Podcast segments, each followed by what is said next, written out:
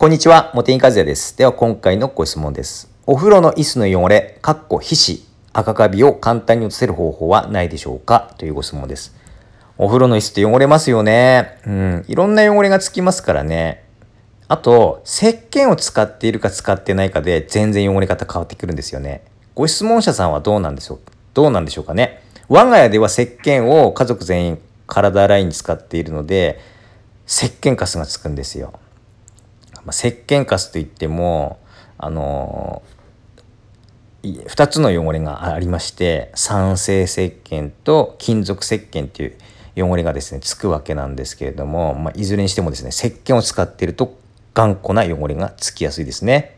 はい、あとですねいろんな汚れがつきますよね、まあ、皮脂汚れ赤カビもちろんつきますしそのまま洗っていないと黒カビもつきますしあとは足のところがちょっとゴムっぽい素材になっていたり隙間がありますよね。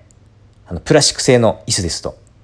今回ご質問者さんもプラスチック製の椅子ということでよろしいですよね。木製となるとまた話は別になってきますが今回プラスチック製ということでお答えしていきたいと思いますね。はい。でそういったですねあの隙間にもですね黒カビとか柔らかい樹脂のところに黒カビが入ると頑固ですよね。あとまあ一番頑固な汚れというと水垢ですよね。水垢もつきますよね。水滴がついつくところには必ず水だ水垢つきますからね、まあ、そんないろんな汚れがついていて、まあ、とても掃除が大変という椅子。そして桶もそうですよね。なんですけれどもえーと、皮脂汚れと赤カビということで汚れがもしもう間違いなくそうだということであれば、まあ、普通のですね塩素系のカビ取り剤。例えばキッチンハイターとか。キッチンハイターじゃないや。えっ、ー、とカビハイターですね。強力カビハイター別にキッチンハイターキッチン泡ハイターでも全然大丈夫なんですけれども。あと,、えーと、カビキラーとか、まあ、そういったスプレータイプの塩素系の洗浄剤を使うのがいいのかなというの。はコスト的にも、えーと産業性的にもいいのかなというようなふうに思いますね。ただ塩素の匂いが苦手だっていうと話が別なんですけれども、まあ、楽にきれいに落とすということを考えれば塩素系の洗浄剤がおすすめなのかなというふうに思いますね。はい。で塩素系の洗浄剤で落とせる汚れはまずご質問者さんがあの言っているような皮脂汚れ赤カビこれどっちもいきますね。それと黒カビもいきますし、えっ、ー、とぬるつき汚れこれもいきます。赤カビとか黒カビとかぬるつき汚れ黒ずみというのは生き物汚れなんですよ生き物汚れ生き物汚れは塩素系が大得意ですからしっかり除菌して漂白してくれますからね生き物汚れはきれいに落ちますでなぜ皮脂汚れまで落ちるのかというとあのカビキラーもカビハイターもあの中性洗剤ではないんですよねアルカリ洗剤なんですよアルカリ洗剤であって塩素なんですね。塩素系なんですよね。アルしかも海面活性剤も入ってて泡立つじゃないですか。だからその海面活性剤の働きとアルカリの働きで皮脂汚れも落とすことができるんですよね。はい。で、まずそれで最初に洗ってもらえると、まあ、ほとんど綺麗になると思います。でもそれでも落ちない汚れありますけれどもね。で、それは次に説明するとして、まずカビキラーとかカビハイターの使い方なんですが、まあ、シュッシュスプレーしてですね、まあ、あのスポンジでこう塗り広げます。もうしっかりですね、こうスポンジを勢いよく動かす感じで、勢いよく動かすので液跳ね注意ですよ。なぜ勢いよくこう動かすかというと、こう揉みながらこう勢いよくこうシャッシャッシャッってこうスポンジ洗いすると、泡がですね、硬くなるじゃないですか。しっかり。ただスプレーで吹きかけるよりも硬くしっかりした泡になりますよね。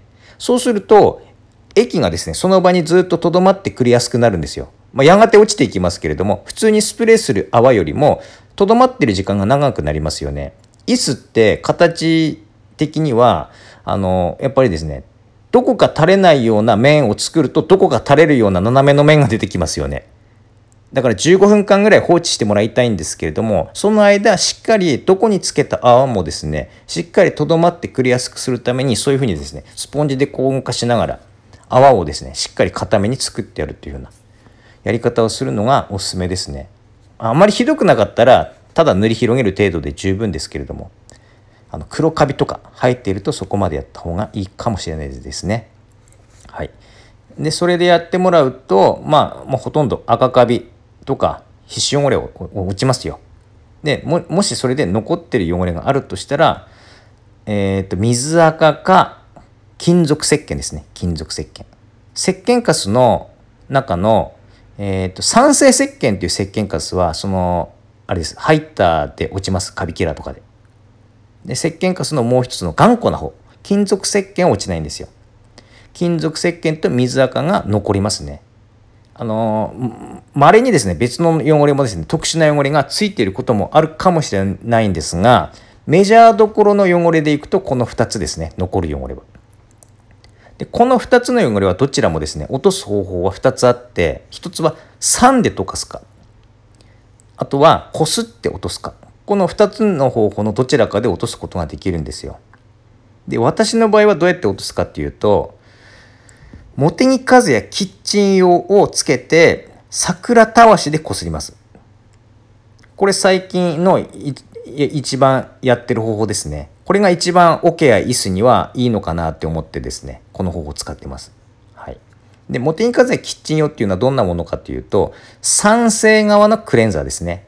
だからこすって落とす方法と酸で溶かす方法が一度で両方できるんですよ。だから非常に落ちがいいんですよね。しかも研磨剤が小さいんですよ。普通の表に和也よりも。だから桶や椅子に傷がつくリスクが非常に低いというものですね。はい。でそれを桜たわしでこするというやり方ですね。桜たわし単独でも軽度な水垢とか金属石鹸落ちるぐらいのものですから非常によくそのコンビでですねこするとよく落ちるんですね。はい。で、茂木和也をお持ちの方は、あのー、それを使うっていうのは注意した方がいいっていうか、あまりお勧めしませんね。おあまりっていうか、やめた方がいいですね。やっぱりプラスチック製品だと傷がついてしまうんですよ。研磨剤が大きすぎて。はい。ということで、あのー、まあ、私のやり方になっちゃいますが、その、まずはカビキラーとかカビハイター使ってもらって、落ちない汚れがあったら、次のステップとして、キッチン用と桜たわしという流れで落とし落としますね。ただこの2つはですね、塩素系先に使って次、元に風やキッチンを酸性洗剤ですから、混ぜるのは危険ですからね、ここは注意必要ですよ。しっかり流す、流してから使うか、それでも不安であれば、もう日を改めた方がいいですね。不安のまま掃除するのはやっぱり嫌でしょうから、日を改めた方がいいですね。はい。それで、まさにですね、その椅子のですね、えー、汚れをモテインカズやキッチン用と、えー、っと、桜たわし。確かその前にカビキラー使ったと思います。うん。カビキラーかなんかの塩素系を使って、まさにその工程でですね、椅子をピカピカにした動画をですね、最近 YouTube に上げてます。はい。あの、上の方にありますから、アップロード順の上の方にありますから、まあ、すぐに探せることができると思いますから、ぜひですね、モテニカズヤを YouTube でモテニカズヤと検索してもらって、その最新動画の方から順番に見ていくと何番目かにありますから、それをですね、あのチェックしていただけたら、あの動画でですね、分かりやすく確認できると思いますので。はい。ということで、今回はこれで終わります。どうもありがとうございました。